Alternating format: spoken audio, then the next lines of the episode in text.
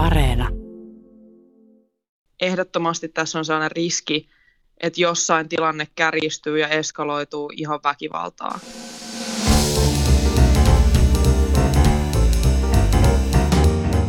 Mistä maailma puhuu ja millaisesta maailmasta puhumme, kun mietimme aikaa jälkeen marraskuun kolmannen päivän, eli kun viimein on selvillä, kuka on Yhdysvaltain seuraava presidentti? Paitsi että suuri kysymys on, onko vaalien voittaja selvillä vielä tuolloin.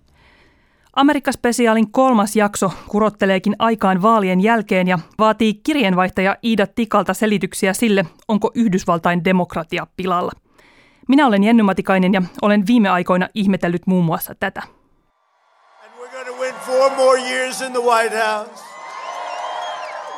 And then after that we'll negotiate, right? Because we're probably Based on the way we were treated, we're probably entitled to another four after that. Sehän oli Yhdysvaltain istuva presidentti Donald Trump, joka vihjaili jälleen kerran, että hän saattaisi istua pallillaan vielä kolmannenkin kauden, eli pidempään kuin maan laki salli.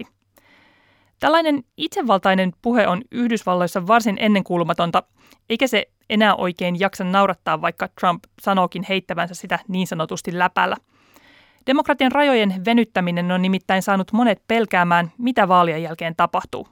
Iida, onko se totta vai pelkkää pelottelua? Voivatko vaalit päättyä kaaukseen?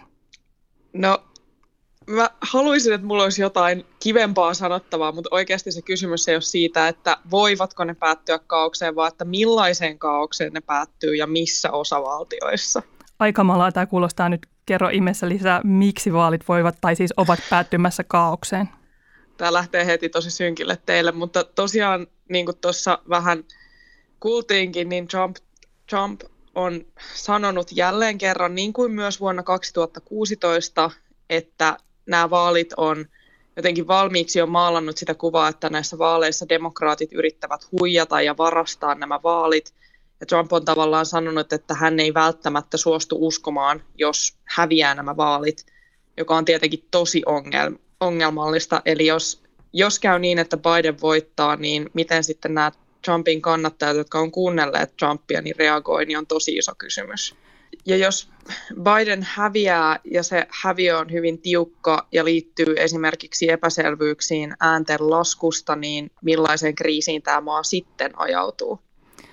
Niin presidentti Trumphan on koko ajan puhunut tästä postiäänestyksestä ja siitä, kuinka postiäänet eivät välttämättä ole luotettavia. Petaako Trump tässä nyt ikään kuin itselleen paikkaa, jolla hän voi sitten niin kuin pelata kortit pöytään ja sanoa, että nämä vaalit eivät ole luotettavat? Ehdottomasti, että on tavallaan nostettu nyt tänä vuonna, tänä vuonna pinnalle, koska oletetaan, että näitä postiääniä tulee huomattavasti enemmän kuin viimeksi tämän koronaepidemian, kor, koronapandemian takia. Ja erityisesti tällä hetkellä käydään paljon keskustelua siitä, että kauanko näiden postiäänten eli etänäänestettyjen äänestyslipukkeiden laskeminen saattaa kestää ja kauanko sen laskemisen annetaan jatkua ää, vaalipäivän jälkeen. Ja tässä on monta mahdollista tapaa, jolla tämä postiäänestys voi mennä pieleen. Esimerkiksi jos vaalilipukkeet eivät pääse perille ajoissa tai niitä hukkuu postissa tai, tai ihmiset eivät edes saa näitä äänestyslipukkeita kote, kotiinsa, että lukematon määrä erilaisia mahdollisuuksia, joissa voi mennä vikaan. Niin siis mitä sä meinaat sillä, että kauanko äänten laskennan annetaan jatkua? Eikö sen pitäisi jatkua siihen saakka, kunnes kaikki äänet on laskettu? Se riippuu osavaltion säännöistä, eli esimerkiksi osavalti, osassa osavaltioita postianteen pitää olla perillä ää, ää, vaalipäivänä. Ja osassa osavaltioita niiden täytyy olla leimattu postissa vaalipäivänä, joka tarkoittaa sitä, että ne voi, ne voi saapua sitten viikon tai parinkin viikon jälkeen. Ja sitten, sitten on vielä erilaisia oikeuskäytäntöjä, joilla saatetaan sitten yrittää keskeyttää ääntenlaskenta. Et muistuttaisin, että Floridassa vuonna 2000, kun oli tällainen uh, kiistelty tilanne siitä, kauanko ääniä yritetään laskea uudelleen, kun uh, George W. Bush oli Al Gorea vastaan presidenttitaistelussa ja nämä vaalithan päättyi erittäin tiukkaan tulokseen tuolla Floridassa, niin silloin korkein oikeus, korkeimman oikeuden tuomarit päättivät siitä, että näiden äänten uudelleen lasku lopetettiin. Ja nyt me ollaan tilanteessa, jossa korkein oikeus on muuten hyvin konservatiivinen sitten, kun tullaan, tullaan sinne vaalipäivään, joten tässä on tällainenkin liikkuva elementti. Pakko vielä palata tuohon Floridaan 2000, koska tuolla toimituksessa käytiin semmoista keskustelua, että kuinka monta päivää se kirjeenvaihtaja silloin oli syömättä ja nukkumatta, kun se seurasi sitä vaalitulosta, että onnea vaan Iida sulle nyt sitten jatkossa. Mutta mennään takaisin tähän postiäänestämiseen, koska Trumphan siis jatkuvasti väittää, että postiäänestyksessä voisi jollain tavalla niin kuin käyttää vilppiä, äänestää kahdesti tai se on muutenkin vaan todella epäilyttävää hänen mielestään. Onko tässä väitteessä jotain perää? Näitä postiääniä on tutkittu ja postiäänit muuten kulkee kahdella eri nimellä, eli on postiäänet ja sitten on etäänet ja ne on käytännössä sama asia. Ja Trump on itsekin äänestänyt etänä. Ja näitä, tätä etääänestystä on tutkittu ja tällaisesta laajasta vaalivilpistä ei ole varsinaisesti mitään näyttöä. Ja esimerkiksi vuonna 2016 uh, muistaakseni 33 miljoonaa äänesti postitse, että sitä ei ole kiistetty. Mutta kyllä näissä postiaanissa on se, että kyllä niitä aina jonkin verran mitätöidään uh, sellaisista teknisistä syistä, että esimerkiksi se lappu on täytetty väärin tai se on vääränlaisessa, uh, vä- vääränlaisessa kuoressa – nyt tätä voidaan myös politisoida, tätä, että miten joku vaalilipuke on tai ei ole mitätöity. Mutta tota, täällä monet tosin aikoo nyt äänestää ennakkoon paikan päällä juuri sen takia, että näitä postiäänten toimimista pelätään. Et lähes siis ihan valtaosa ihmisistä, jo, joilta mä oon kysynyt, että miten ne itse aikoo äänestää, niin aikoo äänestää nimenomaan ennakkoon, mutta paikan päällä. Onko se seurausta tästä niin kuin postiääniin liittyvästä epäluulosta, jota on herätetty? Joo, ehdottomasti. Mutta onko tässä kuitenkin se riski, että myös osa republikaaneista haluaa äänestää postitse koronavirusriskin vuoksi, ja tämä tavallaan sitten lopulta osuu Trumpin omaan nilkkaan? Ehdottomasti, ja tästä monet republikaanipoliitikot onkin huolissaan. Eli myös republikaanit saattavat äänestää massoittain postitse, ja se saattaisi hyödyttääkin puoluetta, koska ää, esimerkiksi vanhemmat äänestäjät saattaa haluta äänestää postitse, ja vanhemmat ääni, äänestäjäryhmät hyvin usein äänestää republikaaneja. Että tämä saattaa tavallaan osua nimenomaan paikallispoliitikkojen nilkkaan uh, republikaanipuolueessa.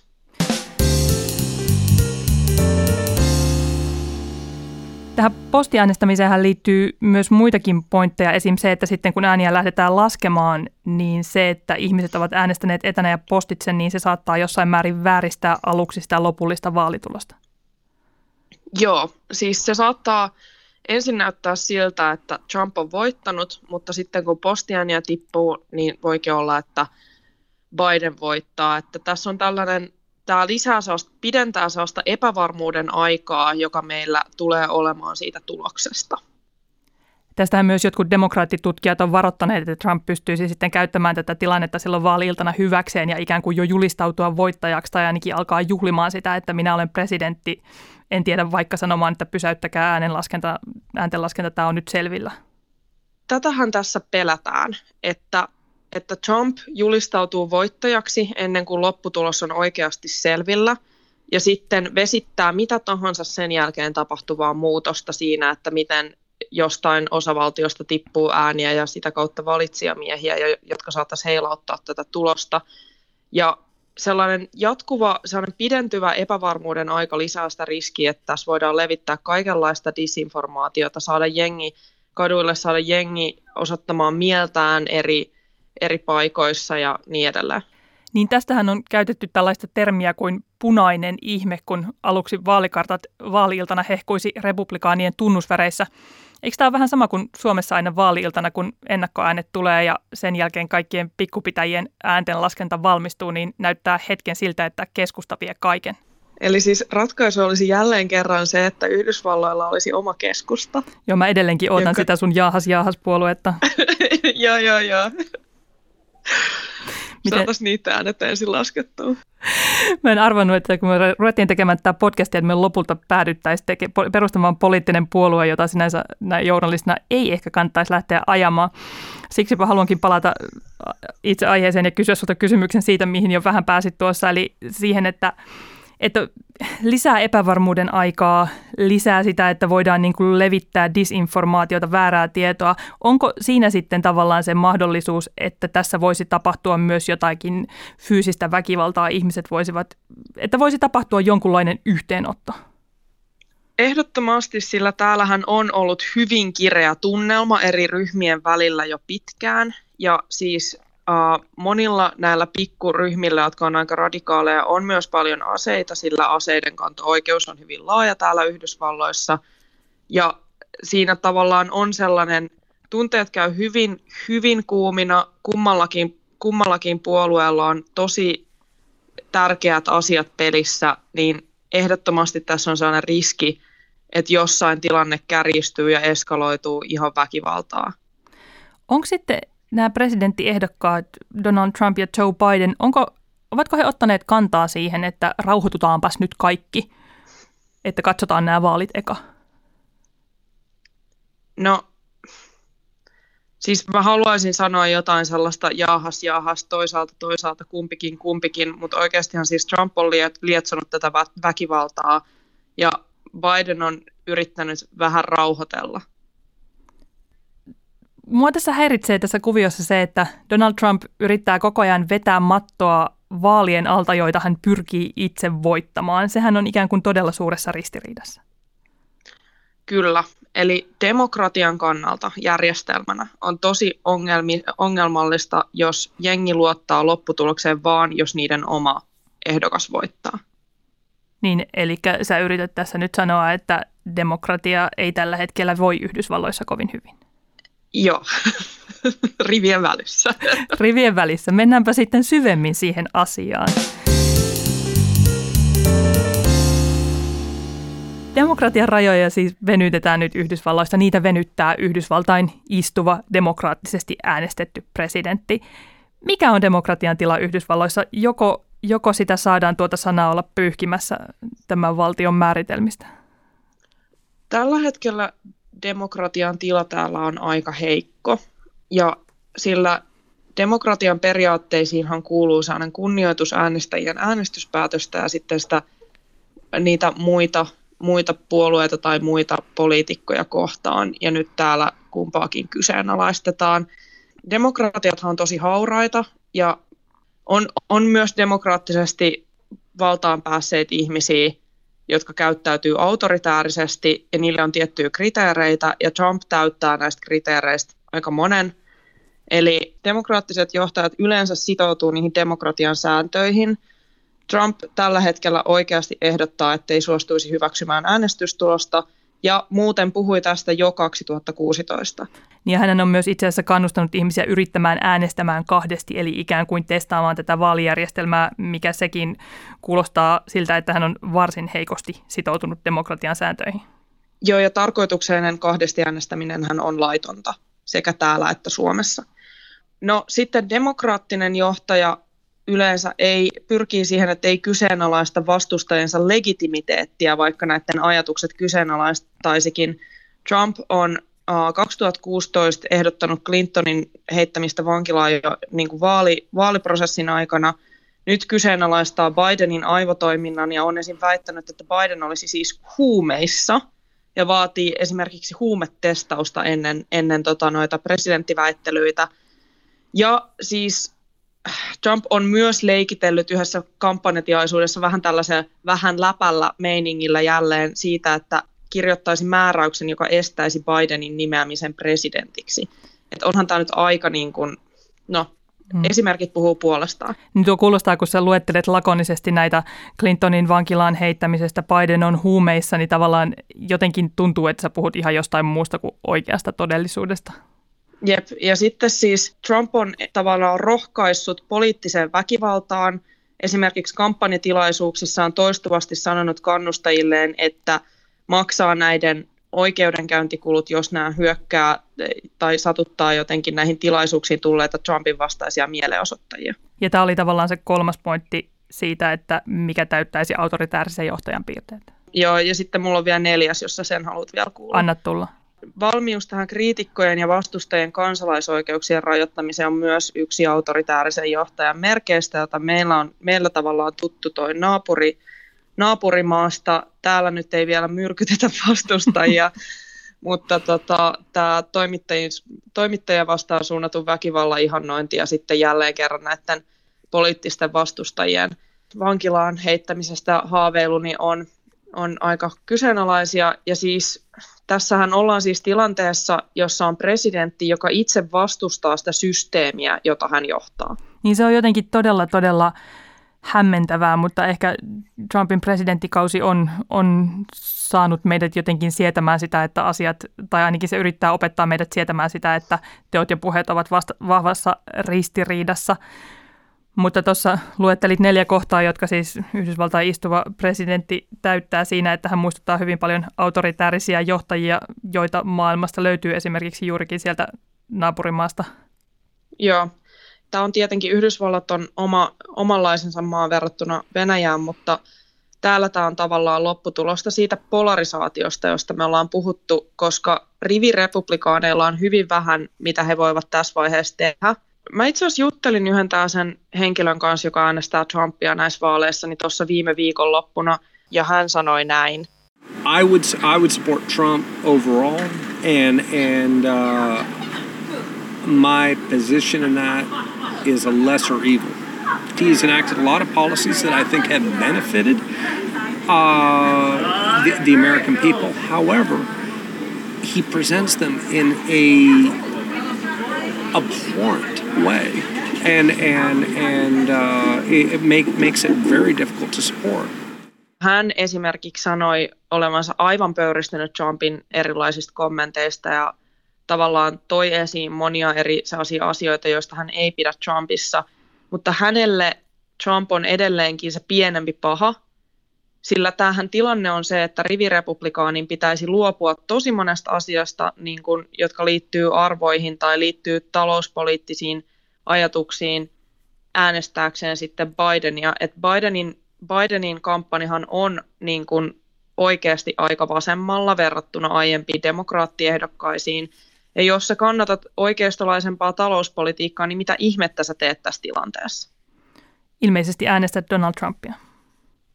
No näin tämä henkilö päätti. Sun analyysi nyt demokratian tilan kannalta on varsin synkkä, tai ainakin näyttää siltä, että istuva presidentti ei noudata sellaisia demokratian sääntöjä, jotka on totuttu allekirjoittamaan. Miten tavallaan, kun Yhdysvallat on kuitenkin se maa, joka me nähdään jotenkin sellaisena demokratian mallimaana tai länsimaisten poliittisten systeemien esitaistelijana, miten siellä on päädytty tällaiseen tilanteeseen? Oikeastaan tämä mun mielestä parempi kysymys on melkein, että miten tähän ei ole päädytty jo aiemmin. Hmm. Nimittäin äh, täällä on ollut montakin ihmistä, jotka on ollut tavallaan systeemin vastaisia tai, tai jotain antisemitisteitä tai jotain tällaisia, jotka on siis, joilla on ollut myös haaveita päästä presidentiksi, mutta he ei koskaan päässeet presidentiksi. Et tässä on siis tapahtunut tämmöinen kiinnostava kehityskulku viimeisen niin kuin about sadan vuoden aikana, joka on johtanut siihen tilaan, että sellaiset sellaiset tavallaan portinvartija-elementit, jotka tähän puoluejärjestelmään on rakennettu, jotka estää tällaisia kansankiihottajia, populisteja, jotka vastustaisivat tätä systeemiä itsessään, niin pääsemästä valtaa ja tuhoamasta sitä systeemiä ennä sisältä päin. Et, uh, mun tekisi mieli pitää pieni monologia, pieni luento, mutta mä en halua, halua sitä tehdä, niin mä sanoin ihan vaan lyhyesti, että ennen Yhdysvalloissa puolueeliitti käytännössä valitsi tämän ehdokkaan, ja uh, vaikka niin, niiden vaihtoehtojen kannatusta mitattiinkin vähän esivaaleissa, niin esivaalit ei ollut sitovia.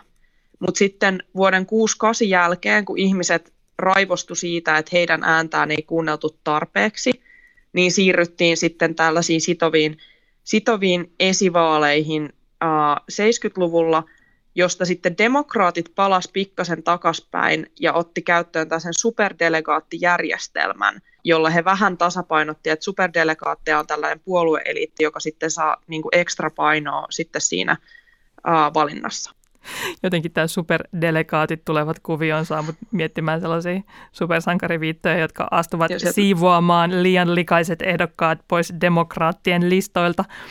Entiset presidentit leijailee paikalle. Ja... Silloin vuonna 2016, kun Trump valittiin republikaanien presidenttiehdokkaaksi, niin oliko tuolloin näkyvissä sitä, että tavallaan puolueeliitti olisi yrittänyt estää hänen ehdokkaaksi pääsyn? Esivaalien aikaan, kun oli vielä muitakin ehdokkaita pöydällä, niin oli useita republikaanipoliitikkoja, jotka sanoi, että Trump ei ole sopiva presidentiksi. Esimerkiksi senaattori Lindsey Graham, josta sitten myöhemmin on tullut Trumpin kovinkin äänekäs tukija, niin sanoi, että Trump ei ole sopiva presidentiksi. Mutta sitten kun Trumpista tuli ehdokas, niin oli, oli republikaaneja, jotka ei suostuneet häntä tukemaan, mutta he eivät myöskään asettuneet tukemaan Clintonia. Eli siellä ei yritetty sille aktiivisesti kuitenkaan, ei yritetty aktiivisesti estää Trumpia voittamasta, ei vaan haluttu vauhdittaa sitä. Niin tavallaan tuosta herää se kysymys nyt jälleen kerran näissäkin vaaleissa, että jos näyttää siltä, että Trump yrittää musertaa systeemin, niin onko se tärkeämpää republikaaneille voittaa vaalit vai se, että tavallaan Yhdysvaltain demokraattinen järjestelmä ei romahda?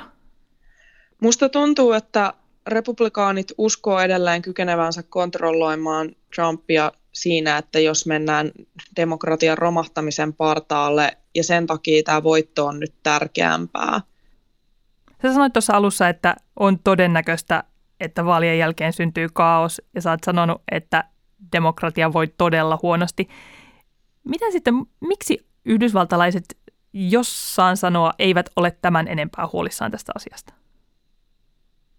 Vai ovatko he? Ky- no, kyllähän siis demokraatit ja esimerkiksi siis vähemmistöt on erittäin huolissaan siitä, että mitä tulee tapahtumaan vaalien jälkeen, jos Trump voittaa.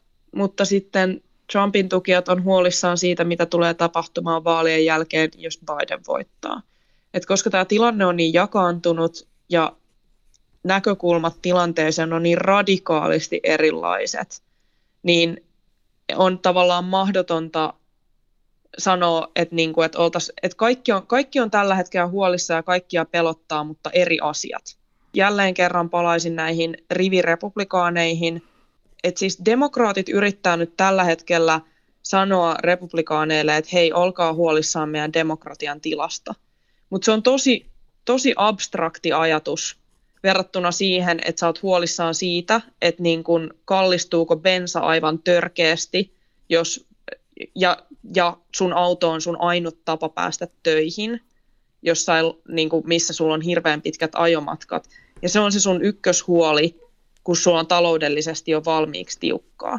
Niin siinä se, että sulle yritetään sanoa, että hei nyt demokratian tila, niin on aika hankala ajatus. Ja sen takia se huoli on tavallaan aivan eri kuin sitten täällä täällä DCissä, missä mä oon ja missä noi valtion tavallaan tönöt tavallaan symboloi koko aika tätä hirveätä tulehtunutta tilaa, joka täällä on käynnissä.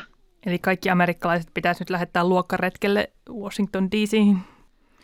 Toi muistuttaa hyvin paljon sitä, että kuinka yritetään puhua ilmastonmuutoksen vaaroista, koska se on joku, joka lähestyy hiljaa ja hiipien ja jonka konkreettisuus ei tunge arkipäivään. Niin, ja siis edelleenkin tietyt huolet liittyy myös tiettyyn taloudelliseen etuoikeuteen, jossa voi olla huolissaan huomisesta, kun ei tarvi olla huolissaan tästä päivästä. Tämä on todellakin totta. Mennään nyt vielä siihen marraskuun kolmanteen ja kuvitellaan, että presidentti saadaan valittua. Eli otetaan ensimmäinen esimerkki, esimerkki A, jos Donald Trump voittaa vaalit, niin millainen Yhdysvallat tulee seuraavan neljän vuoden aikana olemaan? Tähän voisi vastata tosi pitkästi ja tosi korkealla levelillä, mutta mä ehkä sanon sitä, että mitä mun uh, ihmiset, joiden kanssa mä oon täällä jutellut, niin ajattelee, niin esimerkiksi uh, DC Mustat on sanonut, että he ei aio sitten lähteä kaupungin ulkopuolelle, jos Trump voittaa, koska he kokevat, että DCissä esimerkiksi on turvallisempaa kuin jos lähtee yhtään tämän kaupungin ulkopuolelle, niin vähemmistöihmisenä. Eli pelkääkö nämä sun tuttavat tavallaan sitä, että kaupunkien ulkopuolella, jos on paljon Trumpin kannattajia, että he ovat nyt jotenkin niin kiihottuneessa tilassa tästä Trumpin voitosta, että he voisivat sitten kohdistaa vaikkapa väkivaltaa vähemmistöihin tai muulla tavalla niin kuin osoittaa, että me olemme vallassa? Se on, se on yksi pelko. Mä sanoisin, että tähän liittyy myös pelko niin poliiseja kohtaan siitä, että miten Trump on asettunut niin vahvasti poliisien tueksi myös tapauksissa, joissa on käytetty selkeästi liikaa väkivaltaa, että siinä tavallaan pelätään sitä, että nämä väkivaltaiset elementit kokis, että heitä ei, heidän ei tarvitse pelätä mitään seurauksia. Entä sitten vaihtoehto B, jos Joe Biden voittaa, voiko, onko meillä sitten edessä rauhallisemmat neljä vuotta tai jonkunlainen paluu aikaan ennen Donald Trumpia? Jos Joe Biden voittaa, niin tämä maa on edelleenkin hyvin jakautunut ja on edelleenkin miljoonia ihmisiä, jotka äänesti Trumpia ja olisi halunneet hänet presidentiksi. Et siinä on sitten oma urakkaansa edelleenkin maan yhdistämiseksi ja vaikka tämä koronapandemia onkin ensisijaisesti kurittanut ehkä enemmän kaupunkeja, niin se voi olla, että Bidenin voittaessa iso osa huomiosta kannattaisi suunnata siihen, että miten, miten maaseudulla parannetaan ihmisten elintasoa.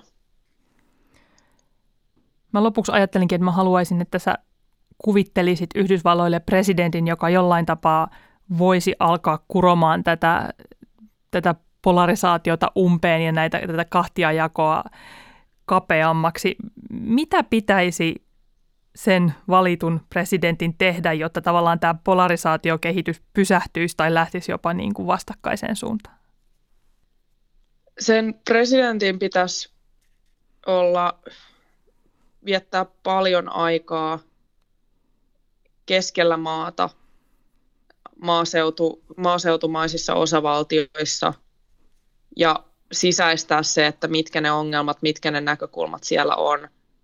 Mä itse aina kannatan sitä, että, että julkis, julkista koulutusta, esimerkiksi mahdollisuutta siihen julkista terveydenhuoltoa parannettaisiin ja siitä kommunikoitaisiin ihmisiä, mutta tämä on muuten siis tosi suomalainen näkemys, koska Yhdys-Amerikkaistahan ei kaikki kannata julkista terveydenhuoltoa, vaikka niillä olisi vaikkapa hampaat tippumassa suusta, niin kuin Erikilla oli tuossa toisessa jaksossa, että sekin on niin kuin poliittinen näkö, näkökulma siinä mielessä, mutta tavallaan se vaan vaatii ihan hirveästi keskustelua, ja se ongelma on siinä, että jos esimerkiksi Biden tällä hetkellä voittaisi, niin todennäköisesti se oma agenda yritettäisiin puskea mahdollisimman nopeasti läpi ja kartalle ja niin edelleen, eikä siinä ensin käytettäisi sitä aikaa siihen keskusteluun.